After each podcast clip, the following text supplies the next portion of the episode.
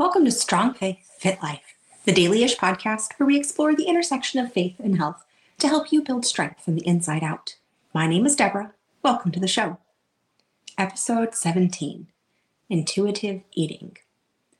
When it comes to places like Facebook, Instagram, or even anywhere in the world around us, we find people who struggle with food. It doesn't matter if you're underweight or overweight or somewhere in between, food can be a challenge when people mention that they struggle or that maybe they're trying to lose some weight um, or that they just want to get healthy, I see comments like this pop up. Just, I just eat when I'm hungry. Try that. Don't diet, just listen to your body. Select whole foods. Eat the rainbow. And a lot of this, while well intentioned, is kind of disingenuous. The cutesy phrases all contain an element of truth but they are not the single answer to success, especially when you don't know how to do any of what was shared. When clients come to me with specific goals, we always talk through the method that they want to use to reach their goals. And one of the common things that I frequently see is a bad relationship with food that needs to be repaired. I hear things like food needs to be controlled, or food is controlling them, or they're scared of food, carbohydrates are bad, fats are bad, protein is bad, butter is bad, bread is bad. If you look cross eyed at a food, it's bad for you. However, if you're listening, I bet you, if you're listening to this, I bet you you just added your own thing to the list that you think that's bad in your food. I know I did. Some even have a vision that food is out to get them. And they are scarred, many of us are scarred by a multitude of bad diets that we're super restrictive or controlling, where we see all these things in magazines and we've tried it all and nothing works. And every one of the thoughts that we have as we're kind of dealing with food and changing our um, attitude towards it often comes from a place of negativity. And while there are many ways to achieve specific health goals, I find it important to address the relationship we have with food as we work on those goals. One approach to creating a healthy relationship with food is through intuitive eating. Now, I know I just said from above that listening to your body was not enough, so just bear with me because we're going to dig into what intuitive eating really is. And I know that it, intuitive eating often just boils down to just listen to yourself. Whenever you're hungry, you'll be fine. Just eat then. Uh, many of us don't actually get those hunger cues. So we want to know exactly what intuitive eating is because it's not nearly as free spirited and free, you know, life la- laissez faire type going as we think it might be. So, the first thing that intuitive eating does is it rejects diet mentality. And I like that because diet mentality has this idea of we restrict for a period of time and then we're going to achieve a goal and then we're going to go back to doing what we were doing previously. And when we make food changes, we're making lifestyle changes. We're not going to just revert back to, you know, 6 days a week eating McDonald's and then wondering why we don't lose weight we're making whole lifestyle changes that are permanent. We might eat more vegetables every single day as a rule. We might exercise every single day as a rule. And it's becoming the lifestyle. So we might actually just have a day of the week that we prep food.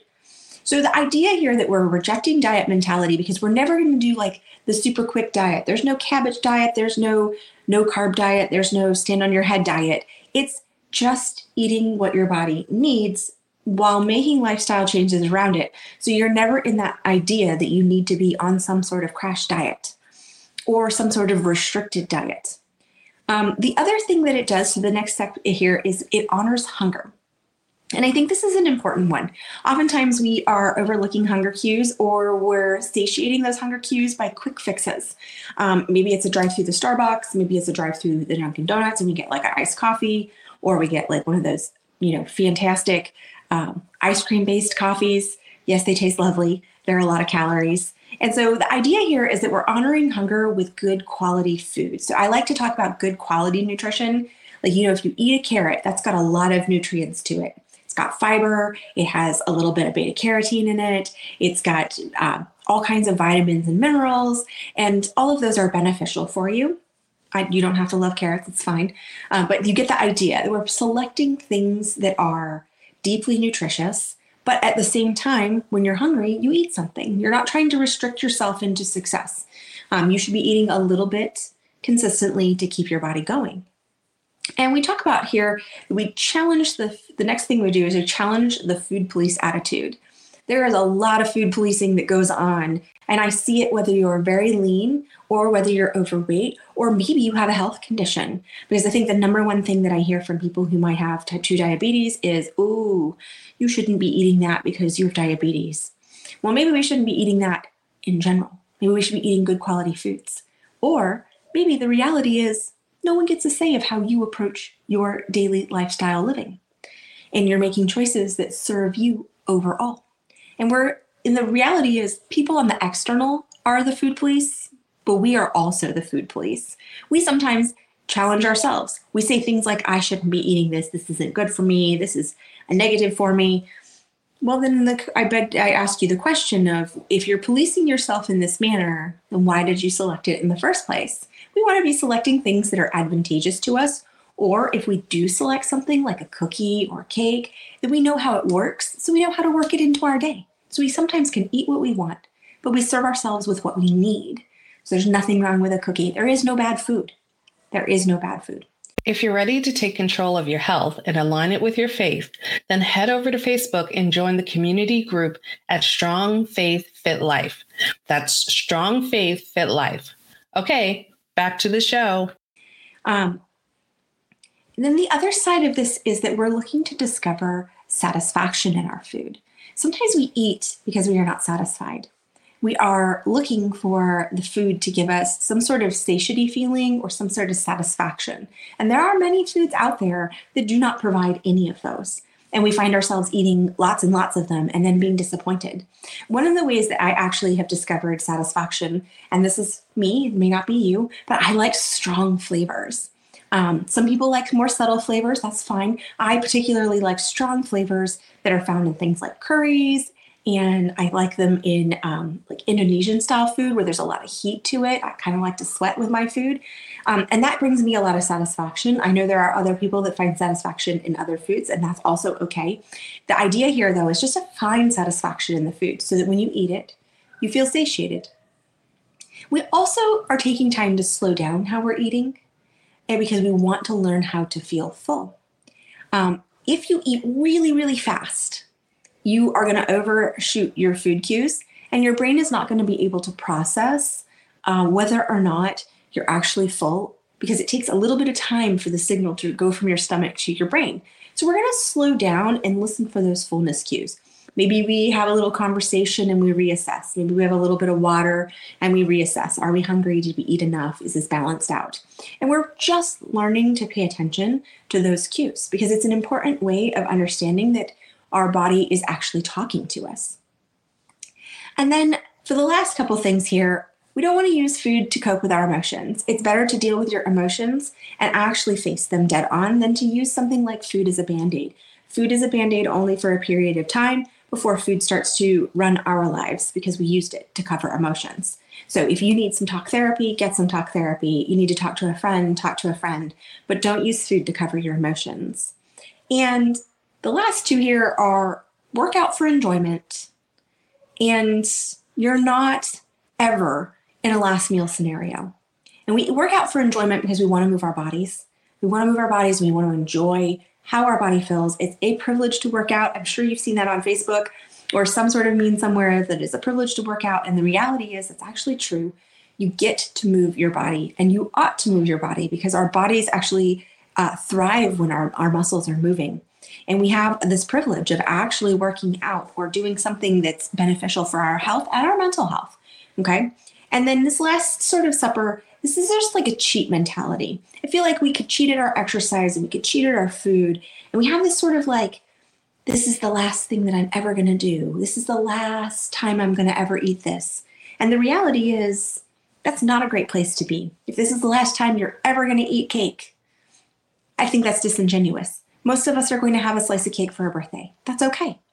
If you ever see that, you know, I'm never going to do, whenever I, it's all about the nevers. If you say never, you're going to come along nevering like you never nevered before, because the reality is that's what we do. We fight our own minds. And so the, we should just be living a lifestyle, making choices, know how your food works, know how your body feels when you eat it, and pay attention to what you're doing. So I will say this is not for everybody, and I do want to touch on this. You might be a good candidate. I'm going to list you some lists here. You might be a good candidate to work with a coach while you learn intuitive eating if improving your relationship with food is one of your goals.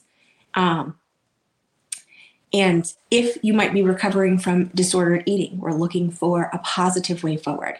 Um, and this is this is positives like ruling you in. Okay, so you might be reducing, wanting to reduce guilt around food. Intuitive eating is a good fit. Want to let go of diet culture? Intuitive eating is a good fit. You want to learn how to get to know your hunger cues, your fullness signals, and live as well as you can? Intuitive eating might be a great fit for you. But I do want to say it's very important that if you fit into these categories, but you also fit into some of these categories that I'm going to list now, you are not a good fit. So it is very important. Intuitive eating does not get these or help these people. So if you are neurodiverse, maybe in the ADHD, maybe on the autism scale, intuitive eating may actually not work for you. That's because there are other factors at play as to whether or not you get your hunger cues. Uh, if you have a goal of weight loss, intuitive eating does not get you to a goal of weight loss, not at all. Okay. If you have disordered eating and you're not in a recovered state and you're refusing to get into a recovered state, this is not for you. And finally, you know what? If you've been dieting for a really long time and you're constantly in a diet mode, this is not where you need to head. You've got to repair certain things first. Intuitive eating can come later. So, whether intuitive eating is for you or not, there is a path to success for your specific goals. So, don't hesitate to reach out to a coach. A nutrition coach will help you find that path to get you where you want to go in the best way possible. Hey, if you enjoyed the show, don't forget to follow the show so you can get notified when I drop a new episode. You can also join me in the Facebook group Strong Faith, Fit Life. Hope to see you there. Until next time. Bye.